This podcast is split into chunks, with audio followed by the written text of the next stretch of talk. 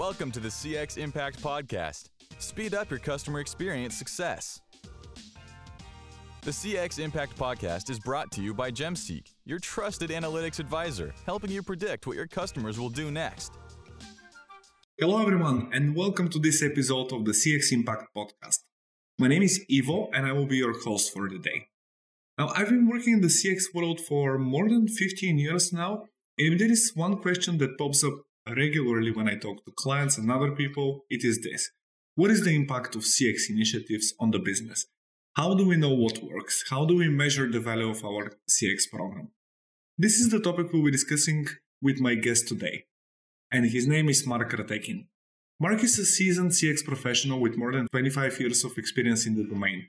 He's currently a principal consultant at Forsta and a member of the CXPA Board of Directors.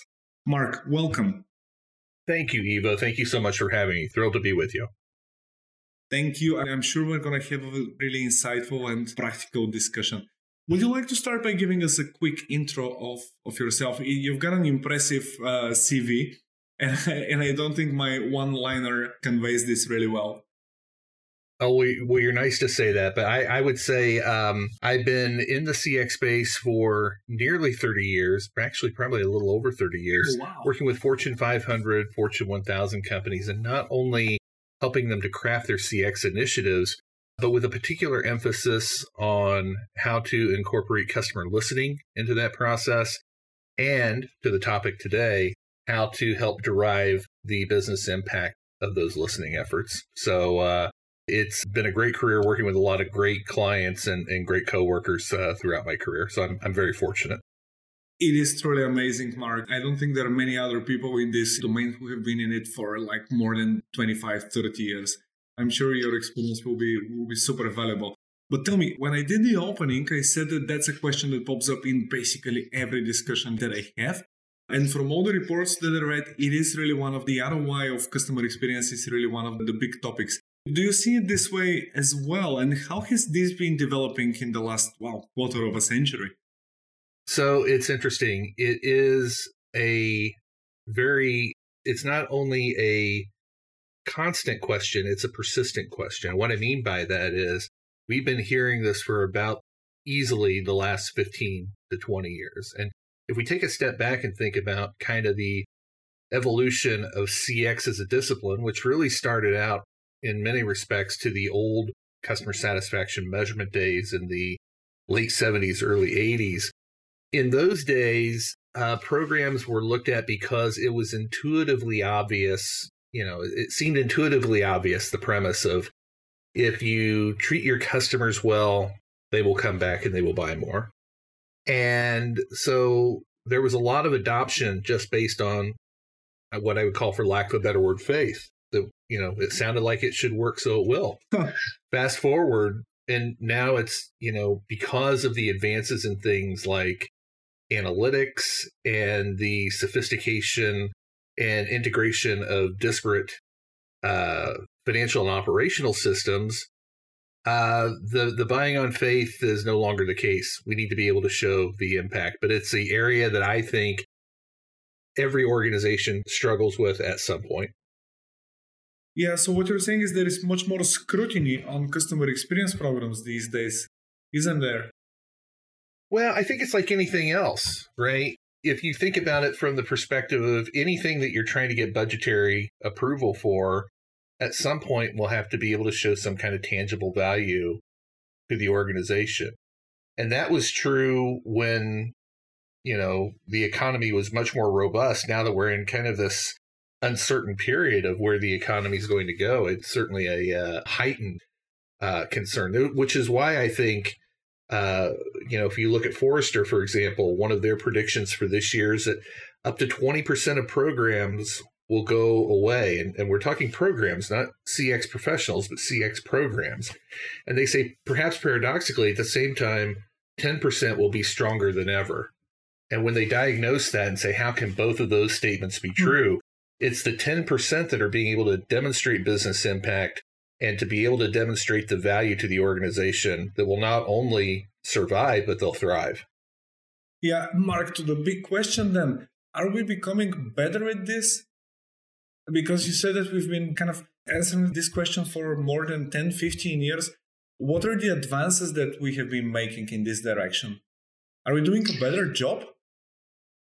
I think we're doing a better job, but we really haven't entirely cracked the code. And let me just kind of delve into that a little more deeply. So, if you think about the migration of accounting systems and financial systems and operational, you know, CRM, ERP systems, the ability to share data amongst various platforms has been certainly an enabler.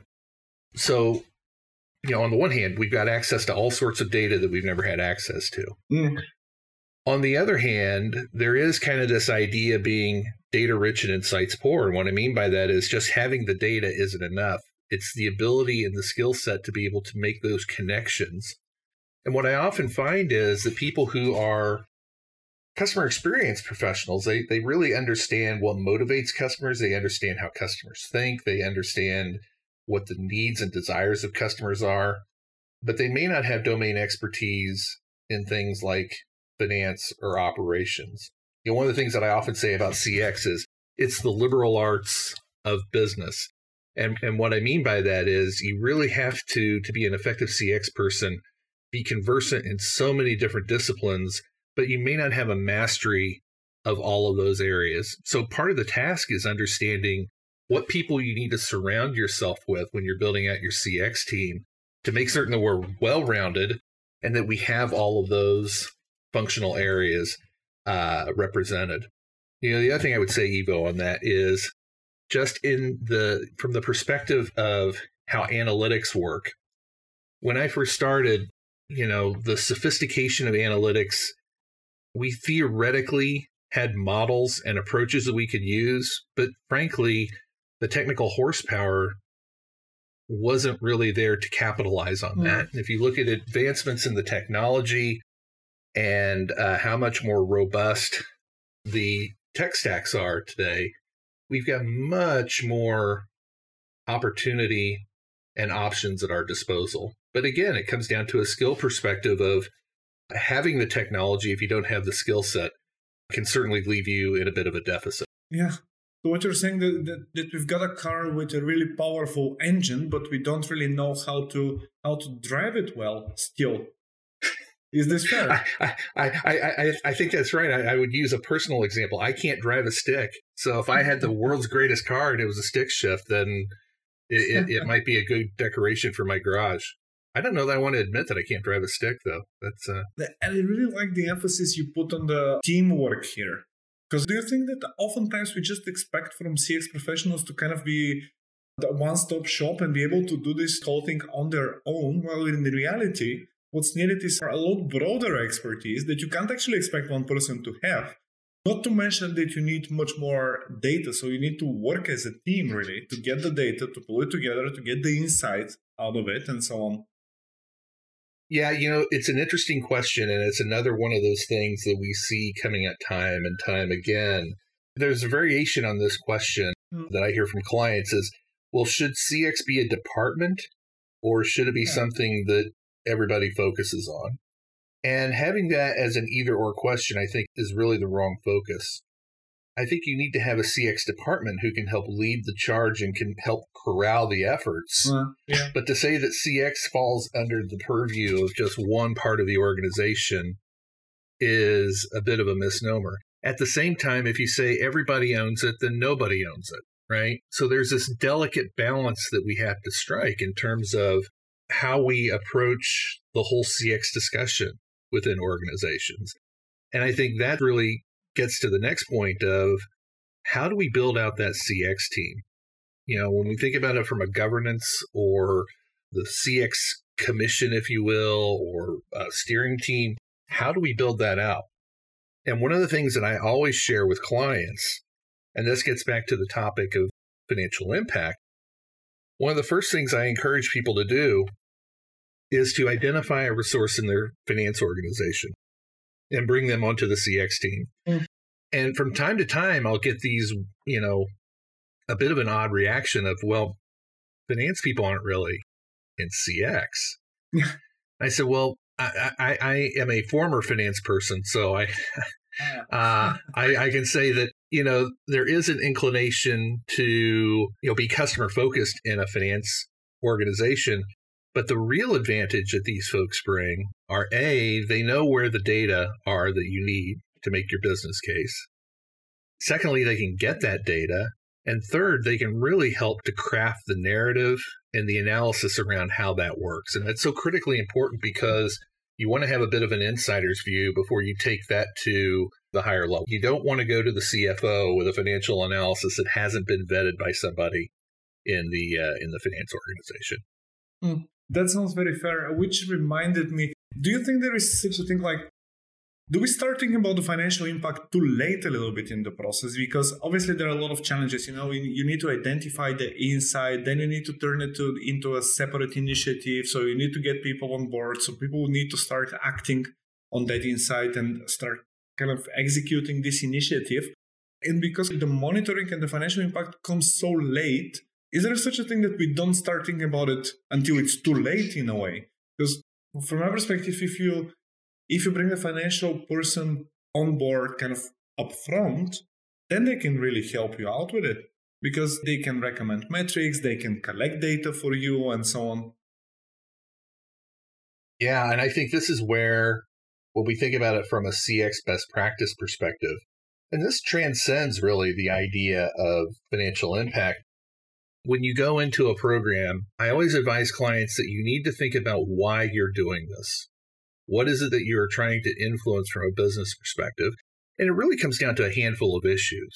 And I kind of describe them as top line, bottom line, and culture. And what I mean by that is top line is how do we identify how to sell more deeply, get a greater share of wallet with our existing customers, how do we make certain that we are addressing any kind of retention issues that we're having?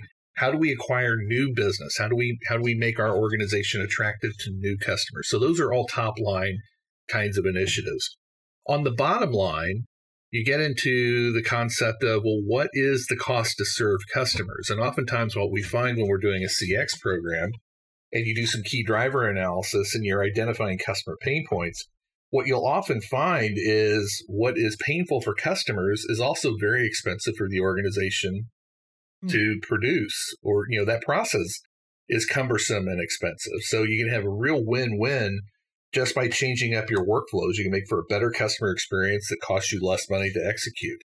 And that's a true win culturally, it's about how do we weave in this notion of customer centricity into the fabric of our DNA so that we make certain that we have a common view of the value that customers play and how we're going to craft that experience that they have that leaves us in the best possible light.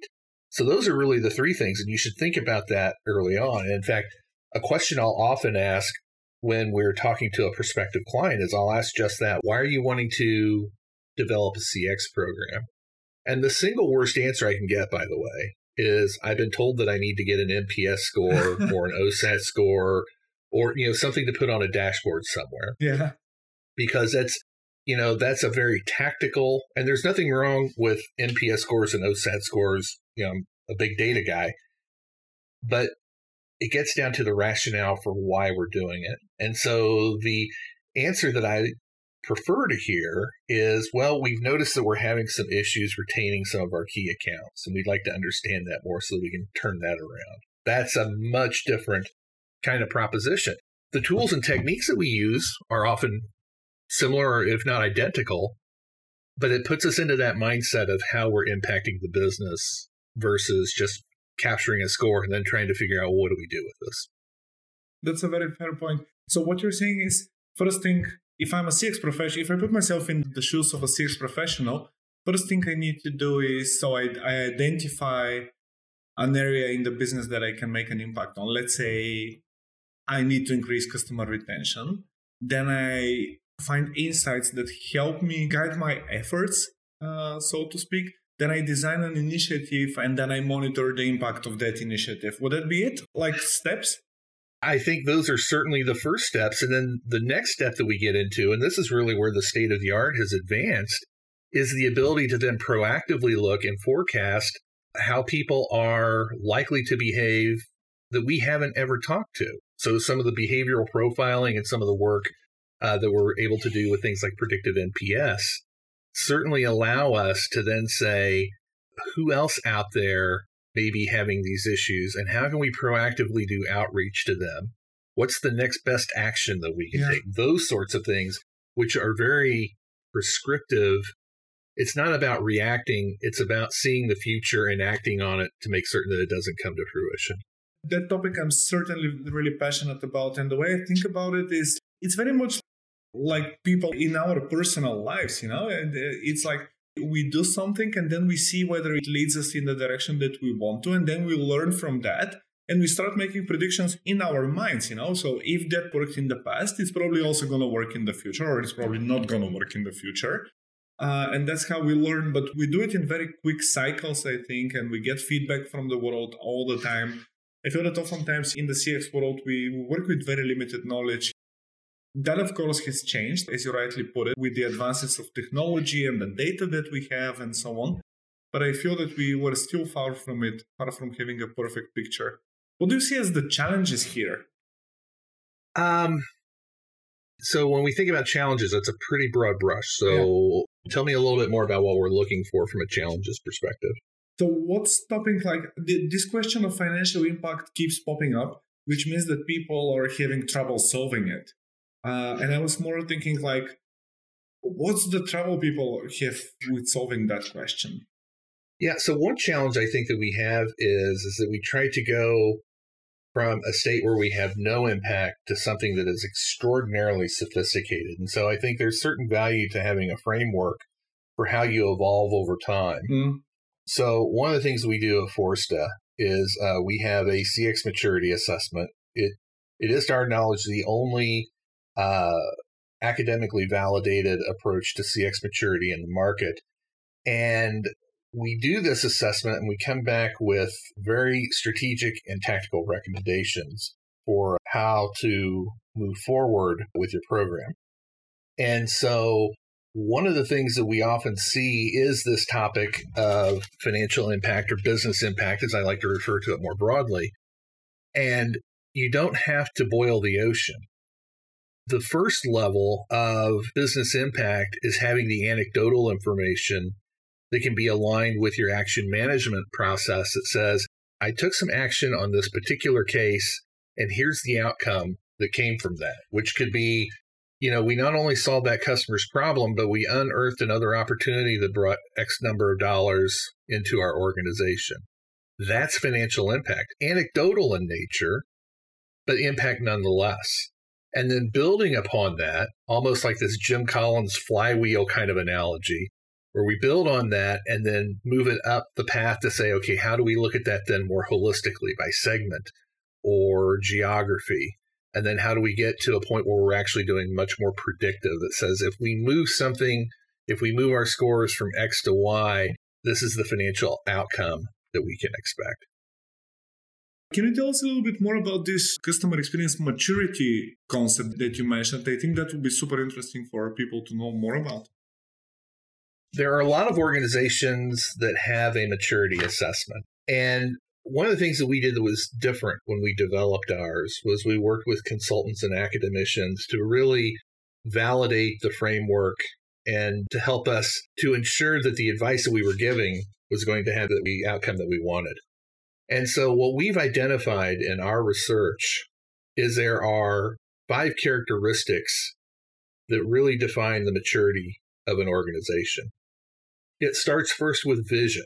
And vision is all about where the organization is going. What does success look like? And that's often a very top driven kind of messaging. It really sets the stage for why you're doing what you're doing. It comes back to that initial question that I always ask prospects why are you doing this? So you need to have a vision that can be compelling. Once we have the vision in place, then we start to think about the design. And design is the second stage of the model. Design talks about the tools and resources that we have at our disposal to make the CX program come alive. So that includes things like, you know, in, in the case of our, our uh, human experience platform with Forsta, that would be one of those tools. The CRM systems that you have would be a tool. The way that those things integrate are a series of tools. So it's all about the design elements that we have at our disposal to bring that CX program to life. Once we have that, then we focus our efforts on engagement. And we look at engagement through two lenses. We look at it certainly through the lens of how we are aligned with the objectives of senior level executives. That comes back to the idea of making certain that your CX program aligns with business impact and the strategy of the organization.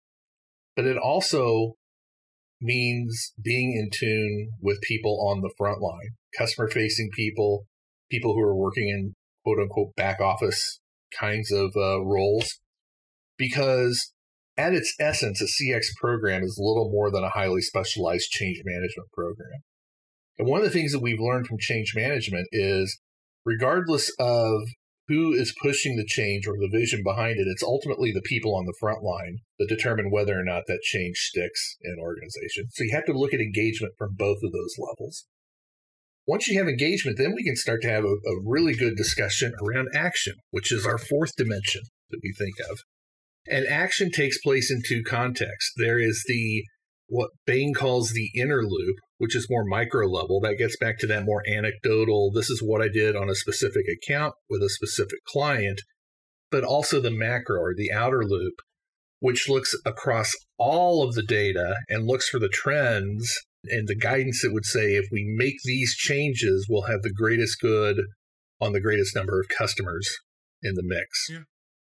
And action's so critical because it leads to the pinnacle, which is really what we're talking about today which is value. So, what is the value of the program on the organization in tangible terms? So, we've identified these five levels, and we have a methodology for being able to assess uh, maturity on each of the five. And then, of course, we can roll it up to an overarching CX maturity for an organization. Mark, what are the factors that propel companies through this journey? What helps companies advance through these stages, if you will? In, in your experience? It's interesting. So when we do the assessment, we often find that organizations excel in perhaps one or two areas and they're not as mature in other areas. And so part of the diagnosis is what is it that we can do to bring those that level of maturity up because then that raises the entire maturity. And so it's often things like, well, how are we thinking about business impact? Value of the five dimensions, value, not surprisingly, perhaps, is the one that organizations tend to struggle with the most. So we talk about things like, are you putting the language of the program in terms of, again, those top line, bottom line cultural kinds of dynamics? Are you tying everything that you're doing back to some kind of either financial or business outcome. Mm-hmm. That will often then, when you start to tease it apart, you'll start to find that, well, maybe if we added some people to the team or, you know, added some resource that will get us to the kind of information that we need, that can be a catalyst for advancing the maturity. Mm. Those are just a couple of examples off the top of my head. Sure. When you spoke about anecdotal evidence, that was really interesting question for me, an interesting point for me, because the way we usually work is with these bigger sets of data, so more on the second stage that you mentioned. But this anecdotal evidence thing seems really interesting for me because it's like it makes it a lot more entrepreneurial, I think. So you can actually do something today, measure the impact uh, next week, next month, if you will, and kind of roll it out uh, from there, or just ditch it if it doesn't work. Is there something like this in this domain? So you do small initiatives, you test them very quickly, pretty much like a startup almost. Does this help this innovation culture in companies and action oriented culture? Yeah, you know, there are a couple of things that really speak to me about that question. Certainly, there is a notion of design thinking that goes into this. Yeah. So, that whole idea of ideation and how do we prototype and how do we evaluate there's also the idea, again, from a change management perspective. If you look at Kotter's model of change, a couple of the concepts that he talks about are building the coalition, which is really kind of your CX steering team, if you will. And then how do you identify and build upon the quick wins? Mm. And so that's really where the anecdotal, I think, has its greatest value because it can provide those quick wins. And again, because we know that it's people on the front line that determine whether or not a program is successful. You know, one of the working theories is, is that everybody wants to be a part of a successful winning team and everybody wants to be successful in their career. And so if we can help identify these are the things that you can do to become more successful, then we'll get certainly much more adoption. And that's where the quick wins at that anecdotal level come into play. While we're doing that, we're then also compiling the data that will allow us to get to that outer loop kind of view, right? Because it takes a lot more data, you know, to do things like key driver analysis and, you know, the kinds of advanced analytics that will really allow us to be prescriptive about where to focus change. And uh, so it allows us to take action from the beginning and yet persist that in a way that continues to advance the value of the program. Yeah. Mark, how do you see the future of this question about the return on investment from our customer experience programs? What do you think we'll see more in the next year, three years? I don't know. I don't want to go into the how do you see the the future ten years from now, but yeah, you know, I, I, I think we're going to see again a heightened expectation, hmm.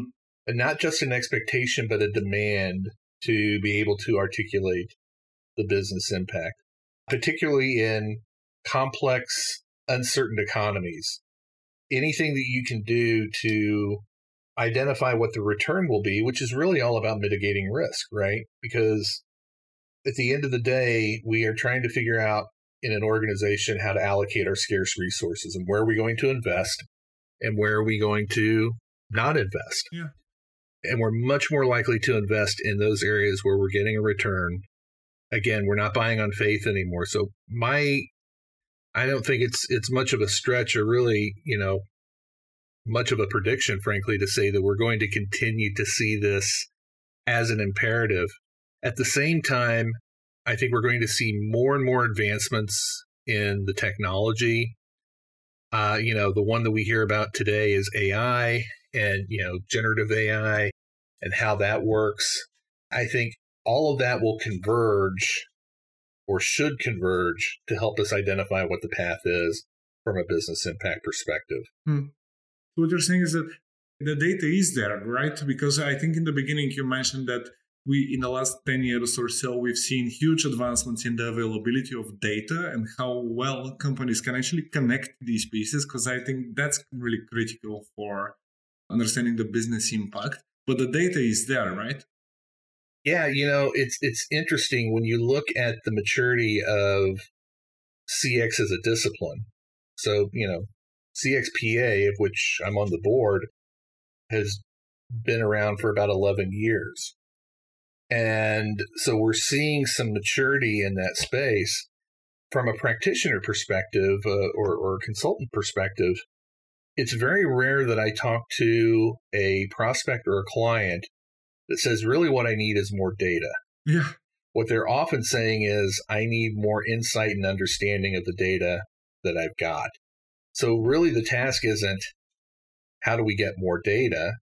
people who are quantitatively oriented like me would say, you know, more data is always a good thing, but it's not always a necessary thing, right? Yeah. It's uh, how can we use what we've got to provide a greater level of insight and this idea of prescriptive action that we can take.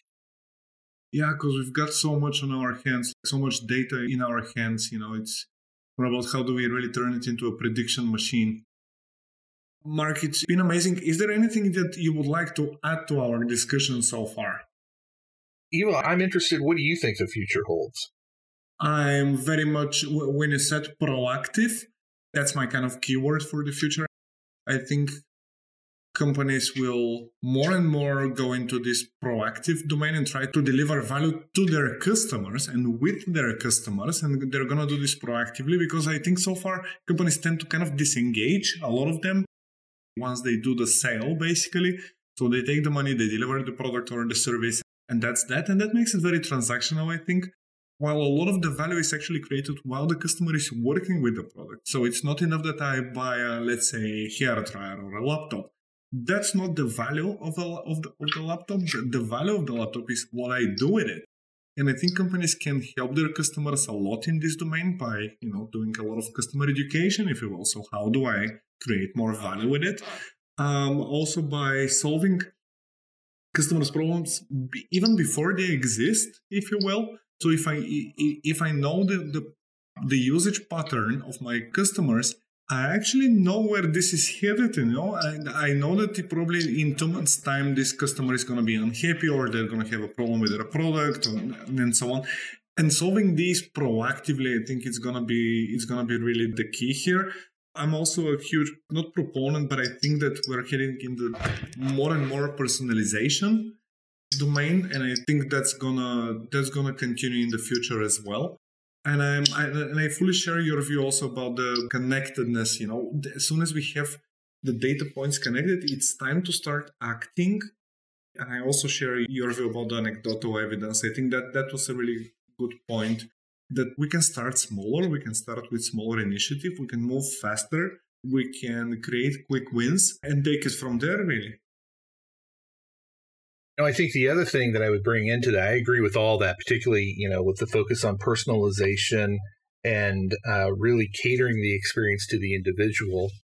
We're hearing a lot these days about the connection between the customer experience and employee experience. Mm.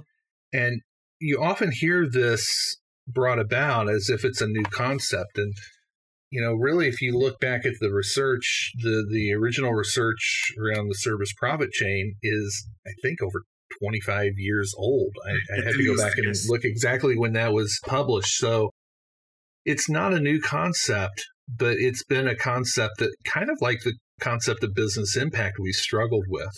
So, you know, the immediate question from a practitioner consultant perspective is to say, well, why is that? And it's often that there are very different parts of the organization that deal with CX related issues versus those that deal with employee related issues. And that comes back to this idea of how do you have this coalition of people who can jointly work hand in hand. And so I think the ability to tap into the minds of our employees, not only from the perspective of kind of the, the idea of voice of customer through employee, but being able to engage our employees on the ideation process around a customer says this is a pain point. How do you think we should solve that? Mm. Because one of the things that we've observed is when you identify a customer pain point and you talk to the people on the front line, they say, Yeah, you didn't need to do research. I could have told you that. and they know that because they're they're working with customers. And what's more is that they usually have a number of ideas on how to fix that what we've lacked is an ability to really tap into that collective wisdom of the crowd, if you will, yeah, of employees. And uh, so we've got an approach we call Forsta Frontline Innovation, which uses this crowdsourcing kind of methodology to help us not only identify what the solutions are, but also how to prioritize those and have the best ideas rise to the top. So it takes that outer loop from more of a theoretical kind of discussion into a very practical, hands on discussion. And the beauty of it is, is it does it in a way that impacts the employee experience as well as the customer experience. I think we're going to see more and more traction around that. I love that point. Yes, involving frontline employees in the process sounds like really great and very simple and really kind of effective and efficient idea for that. Because at the end of the day, I think you're exactly right. Whatever you do is going to end up in their hands and they need to adopt it. They need to, to have the drive, the motivation to apply it. And that's also very much related to how do you treat employees? Yes. But Mark, isn't that all about really the proverbial organizational silos, if you will? And I think a lot of the discussion we had so far was about that really. If we work together, like finance people and customer experience people and frontline employees, and basically everyone, it's going to make life so much easier for everyone and the company more successful. Also, what do you think? I could not agree more. And it's interesting because we create silos because we have highly complex organizations and we need to simplify the view, right? But we also, from time to time, need to take a step back from that and say, okay, how do we make certain we're taking full advantage of all the resources that we got? So I think organizational silos are a huge challenge. And really, to your point, Ivo, it's kind of the root cause in many respects to a lot of the challenges that we've identified so far in this call. Amazing. Well, how do we break organizational silos is a whole different topic, I think, Mark. Uh, and I and I've also like just like you, I, I like Kotter's points um, in in all of his his book, and I think change management and learning how to do change management is really one of the probably the critical skills for the future, if you ask me. Not only for customer experience and not only for managers, but for everyone really. Some kind of the the ability to envision change and to implement change, but not only within yourself, but also within the organization. That's going to be really critical. Do you have any advice on that? Um, I know it's, so, a, it's, it's a very difficult and probably like very broad question, but I just got very interested in that. No, no, I think it's I think it's a fair question. You know, one of the things that I've done recently is I've taken a bit of a retrospective view and, and said, you know, what are the characteristics that we see in CX people who are wildly successful, right? Hmm. And some of the things that I talk about in that assessment is being endlessly curious, always wanting to learn, being able to develop and leverage relationships, which I really think is, you know, one of the key aspects so that you can help bridge those gaps. The silos exist. So, you know, to say we're going to break those silos down is a bit of a, that's a petty objective. I think what we can say is that we can bring people together and perhaps bridge the gap in those silos. And so over time, maybe that evolves to a point where the silos are less apparent or there's better connectivity between the silos. Maybe that's the what the objective should be. But those are some of the things that I talk about when I think about the idea of what makes great CX people great. Yeah, that's very again one of a, a very simple advice, but one that we often forget, right? Like it personal connections. We somehow expect that these silos are going to be broken down by the top management and so on. Well, at the end of the day, you can just go and talk to the person next to your desk in the other department, right? And have lunch with them, ask them what they do. And that Ivo is why I think at Forsta we are keenly involved in CX. We're keenly involved in employee experience. We got involvement across a wide variety, but we've looked at this in a more holistic fashion. This is why we talk about human experience, right? Because it's understanding that your fellow employees are also customers, they're also family yeah. members, we all play a variety of different roles. And from time to time, you have to understand that context in order to be able to understand what the nature of the customer experience is. And that's why you're seeing us focus much more on the concept of human experience because it's a much more holistic view of the world.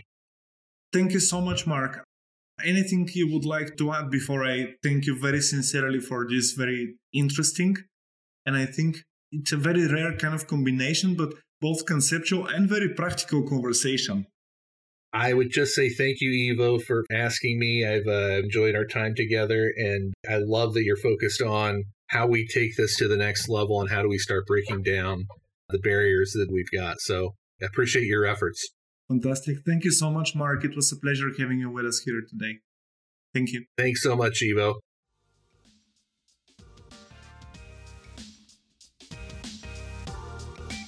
If you liked this episode, hit follow and visit gemseek.com to learn more. Let's make an impact on the world of CX together. Thank you for listening.